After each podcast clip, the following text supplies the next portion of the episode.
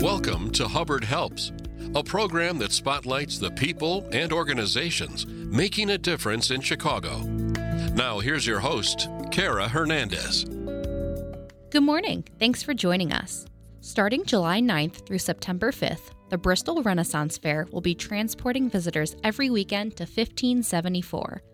The fair boasts a beautiful 30 acre site with open air stages featuring sword fighters, minstrels, and jesters guests will enjoy 16th century games, rides, arts, crafts, food, music, and one of a kind encounters with a spectacular cast of characters. With us this morning to talk more about the Bristol Renaissance Faire and the impact it has on actors and performers is Douglas Mumaw, a professional variety artist. Douglas, thank you so much for joining us this morning. Well, thank you, Kara. It's great to be here. Thank you. You've been a performer at the fair for over 30 years and are a part of the Swordsman Act for this year's Bristol Renaissance Faire. What led you to the position you're in today and what sparked your passion for acting and performing? Well, as you say, I've been doing the Swordsman show for this is our 32nd season. My partner and I met in 1988. And when we met, we had both already had an acting career going. Uh, I began at the age of 18 to study stage combat. And I became passionate about learning how to sword fight, you know, the different kinds of swords, the different methods, the different styles. And I began to spend a lot of free time with swords in my hand. And uh, my big break came, I moved to Seattle in 1985 to begin my acting career. I had met a gentleman named David Boushey, who is a member of the Stuntmen's Hall of Fame. Uh, he's a uh, fight master with the Society of American Fight Directors. And I said, Sir, if you need any help, I'm here. Point me in the direction and I'll go there. And he said, It's funny. I was thinking of you. There's an audition at the Seattle Children's Theater. It's a production of Robin Hood. I'm doing the fights. If you get cast, I'll make sure that you're the fight captain. The fight captain makes sure that the fights stay safe that everybody rehearses them once before the show starts in the morning and that the weapons are in good shape. And they hired me, this woman named Linda Hartzell, who is, became one of the most famous uh, Seattle uh, directors. And uh, other fight directors around the country began to call and go, Hey, do you want to come to Pennsylvania? One guy called me, David Leong, who's the Broadway choreographer in our in our Society of American Fight Directors, said he had a job at the Pennsylvania Renaissance Fair. And I've never heard of such a thing. I would show up be immersed in eight weeks of history lessons, lessons in dialect, lessons in street performing and improv. And I would be responsible with two other fellows for teaching the cast of 32 professional actors how to safely sword fight. And I took it. And so for two seasons, I worked at the Pennsylvania Renaissance Fair and got a taste of this interactive, immersive performance technique where audiences come into an event and we draw them in to our world and leave their world at the door. And so I did that for two years, kept going back to Seattle and working in the meanwhile. Decided I was going to move to Chicago. And the reason I wanted to move to Chicago was it seems like a bigger city for theater. Turns out that my college, James Madison University, had like 10 or 15 people from my theater school in Chicago. And about five of them worked at the same pub. And I called these guys and they said, come on down. We actually need somebody here. And I went down to a place called Sheffield and I got a gig. And it was like they started me as a, as a bartender. They said, we want you for the next Sunday of the month to come down and open the little pub in the back again at 8.30 in the morning for a group of poets to have a gathering. And the poets were okay, cool guys. One guy ran it. He was a really nice guy named Marc Smith. Marc Smith said, Doug, what, what do you really do? This can't be your full time thing. And I said, Well, I'm a sword fighting actor. And he's like, What's that? And I gave him a basic overview. And he said, He looked at me and he was like, Doug, could you do poetry with sword fighting? And I said, Of course we can. And he's like, Would you like to do a sword fighting uh, poetry thing at my gathering? It's in Uptown. I didn't know where that was. And it's at the um, Green Mill Lounge. So we got into this space, this taped space in the in our rehearsal location and grabbed wiffle ball bats and started to spar to see what you could do in a teeny space that size with swords. And we just started having at each other, trying to figure out combinations that made sense in this place. And we came up with some choreography that seemed fun. and we began to create characters, and we began to create a show and what we were going to do with poetry and why it was going to be there. We created our first episode of The Swordsman, and in the middle of winter, we went in to the poetry gathering, and it was the very first year of Marc Smith's Poetry Slam. And he hired us in, and people loved us. We sword fought on a postage stamp in front of them, and they couldn't believe what they saw.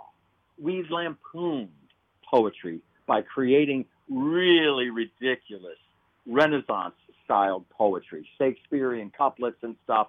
And it was just, we were doing bad poetry.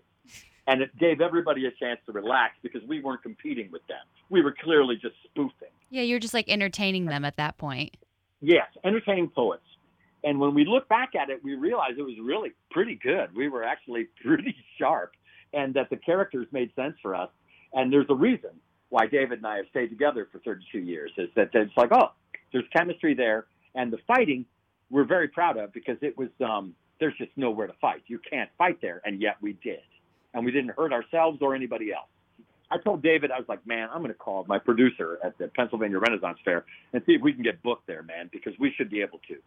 So we did. They booked us for a month uh, in late August. We went there and spent a month living in a uh, pre-Civil War barn and wrote our material, living in this barn by lamplight, and created a series of shows that we rehearsed in front of public uh, for four weekends. We sent out videotape and we began to get picked up by Renaissance fairs all over the country. And of course, one of the first ones we sent to was Bristol. And we started in Bristol in 1990. And now I'm uh, hard to believe I'm 60 years old and I'm getting ready to start my 32nd year at the uh, Bristol Renaissance Faire. This is a, uh, a home, and it's not many actors in this lifetime who know their audience like we do. I have people who came to see David and I when they were dating. Now they have grandchildren, and they're bringing them to see us. It's an honor, and it keeps us on our toes. Kara. We don't take this stuff for granted. It's uh, important that people who are coming back to see us laugh as if it were the first time they saw us. And it's important that the people who are there for the first time recognize they're seeing something that is special and not just put up yesterday. This is a show that has been honed over decades. It's ridiculous how long I've been doing this, and it's a blessing and when you come to the Bristol Renaissance Festival, you're seeing where vaudeville in America ended up. This is Hubbard Helps on Hubbard Radio Chicago. I'm Kara Hernandez. Today, we're joined by Douglas Mumaw, a professional variety artist, and Dirk Perfect of the Swordsman at the Bristol Renaissance Faire. What types of jobs and opportunities are there for people who want to be a part of the Bristol Renaissance Faire? Many of the people you will meet here at our festival site, especially in the streets in costume, are local actors and actresses who are here to learn more about the Renaissance. They want to participate, they want to learn how to interact with people. On the stages, you will meet professional variety artists. And we, like myself, man, for the last 30 years, I've traveled all over the country doing my show. So, yeah, it's a seasonal gig, but you can follow the sun if you're booking well as a variety artist. Many of the people in the variety, professional variety, work throughout the year. And this is also true for crafters. There are some crafters who are from Kenosha or uh, from, say, uh, I know a guy from Oshkosh. He's right next door to us. And there's a gentleman right next to us from uh, northern Indiana my wife, uh, her business, uh, we're from Western Ohio. And so there are many of the crafters you meet out here are also from all over the country. And if you have a quality product and a great rep, you can get into a lot of these different festivals. Same with the variety arts. If you are a, a reputable act and you have some great uh, credentials, then you know it's basically it's a small world of the Renaissance Fair, even though it's expanded a lot in 30 years. People know who you are throughout the country. It's it's very kind of a cool, fun, even though it's a pretty huge industry these days. We are all pretty much aware of who we all are. How does the Renaissance Fair better people as an actor or performer? To become an A-list variety arts act on the Renaissance Fair circuit is not easy. And one of the things you have to have is a very, what we would call, what I, I do a lot of directing of young acts. And one of the things I stress with them is cleanliness. By cleanliness, Kara, I mean when you hear someone speak at a say a conference or anything, and you hear this, um, "Good morning, everyone. Um, we're we uh, we're glad you're all here, and um, we're going to get started here in a few minutes. And until that time, uh, when you hear the words um and ah happening over and over, you know that person doesn't have a script that they're following. You know that they're working for words. They're searching for words. A Renaissance Fair act must, in the first three or four lines, let you know what you're going to see. Clearly, you've got to have a laugh coming up in the first couple of moments you're on stage. And so, what I stress is cleanliness. So, people who are working to be a, an A list variety arts act need to be sharp, clean. The physical skill that they demonstrate must be beautiful. And one of the joys of Renaissance Fair performing is if you can get hired, you get many, many shows. You got to be fit and ready to work. Boy, this is not an easy job. You're doing it's 95 degrees here and humid a lot, and I'm wearing velvet tights and sword fighting. I'm doing I'm doing aerobics. I'm doing aerobics in a doublet with a shirt and and velvet tights and leather boots and leather gloves. It's like a aerobics on a hot stage. The young people figure that out quickly. You learn to take care of yourself, keep fit, drink water, be smart. There's so much that goes into it. What's your favorite part of being a performer at the Bristol Renaissance Faire? It, this probably wasn't my favorite part when I started, uh, but now, these many many years into performing as as I do, I know my character now. His name is Dirk Perfect, and he's one of the greatest swordsmen that ever lived. And he is a bold and stupid man. And within that very simple construct, I can have conversations that are in real time, and I don't have to leave character. I'm right in there. I know they can say things to me and I, my character will respond. It is a alternate reality that I can slip into, a fictional world that I and David have created for our characters. We have backstories. We know where we came from. We have all these creative ideas that we have put together for ourselves. We have backstories so people can talk to me and Dirk can talk to them and he has all of these experiences that happen in the course of a day that he thinks are amazing that he wants to share with people. It doesn't even happen on the stage. It happens when I'm in the street meeting the patrons who are there. They may never even see my show because I'm meeting them over by the mushroom booth or something. And we're just talking. And I have an interaction with them that makes sense, has a wonderful moment, and I'm gone.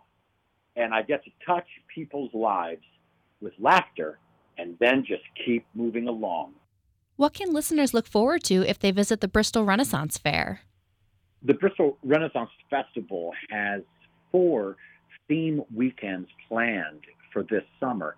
And those of you who have been out here, who are listening, who have been out here for a theme weekend, know that these are amazing. They are amazing. Uh, on July 16 and 17, it's RenCon. Uh, it's a celebration of cosplay in all its forms. And you know whether you draw inspiration from sci-fi, anime, comics, television, fairy tales, anywhere, we invite you to mingle uh, at, with all of us in our little village. And Dirk Perfect, my character, has interviewed Darth Vader in the past you know, I'm a good guy and a G-rated character, so my character is always interested in the evil villains and tries to be evil, and he can't. He's a good guy. He's a G-rated fictional character. It's what he is. Um, but RenCon weekend, you will see some of the most amazing costumes and oh, it's, it's astounding fun. And there is a big costume competition, and uh, you've got to see that. Um, July 23rd and 24th is the Marketplace weekend. You get two free tickets for every $250 you spend at a crafting shop. The people who you buy from will give you receipts, and you'll be able to turn those receipts in for free tickets. Uh, it doesn't count for games and food. What else is the important thing for you to know about our next weekend is that it's August 6th and 7th, and it is one of the favorite weekends of the summer. It's Pirates Weekend. Uh, shiver me timbers, folks. You're going to see, bring your pirating gear, come out and have fun with us. There's going to be another costume contest. There will be pirates everywhere. And one of the fastest growing theme weekends we throw at the Bristol Renaissance Faire is August 13 and 14, Steampunk Weekend. Wow, is all I can say. The costumes that come into this festival are just mind blowing. You will be blown away by what you see on Steampunk Punk Weekend. And many of the crafters and many of us join the party, and you'll see uh, a lot of changes to people's uh, costumes on Steampunk Weekend. And of course, there's a beautiful, uh, great, great costume contest, and it's worth going because the things you'll see will blow you away. Um, we just look forward to everyone coming out any weekend you can. Uh, but these theme weekends I just mentioned really are amazing. And there's a whole slew of information on those weekends at the website, renfair.com. I look forward to, to meeting you all uh, as Dirk Perfect, part of the Swordsman, and look for Dirk and Guido the Swordsman on the action stage three times a day there, and one day, one show a day at the Midsummer Stage. The Swordsmen at 5:30 do their children's show, which is madness. It is one of our most fun shows of the day, and we look forward to seeing you guys at the Renaissance Fair, the Bristol Renaissance Fair, voted the best Renaissance Fair in the country for 10 years running. Thank you so much, Douglas, for talking to us this morning. Kara, it's what a pleasure. Uh, I it's a pleasure, and uh, it's this is a subject that I clearly can talk about for a long time. Our guest this morning has been Douglas Mumaw, professional variety artist at the Bristol Renaissance Faire. For more information on how to get tickets and to see all the fair has to offer, visit renfair.com. That's R E N F A I R.com. That's our show this week. Thank you for listening. I'm Kara Hernandez. Hubbard Helps is powered by Hubbard Radio, making a difference in Chicago.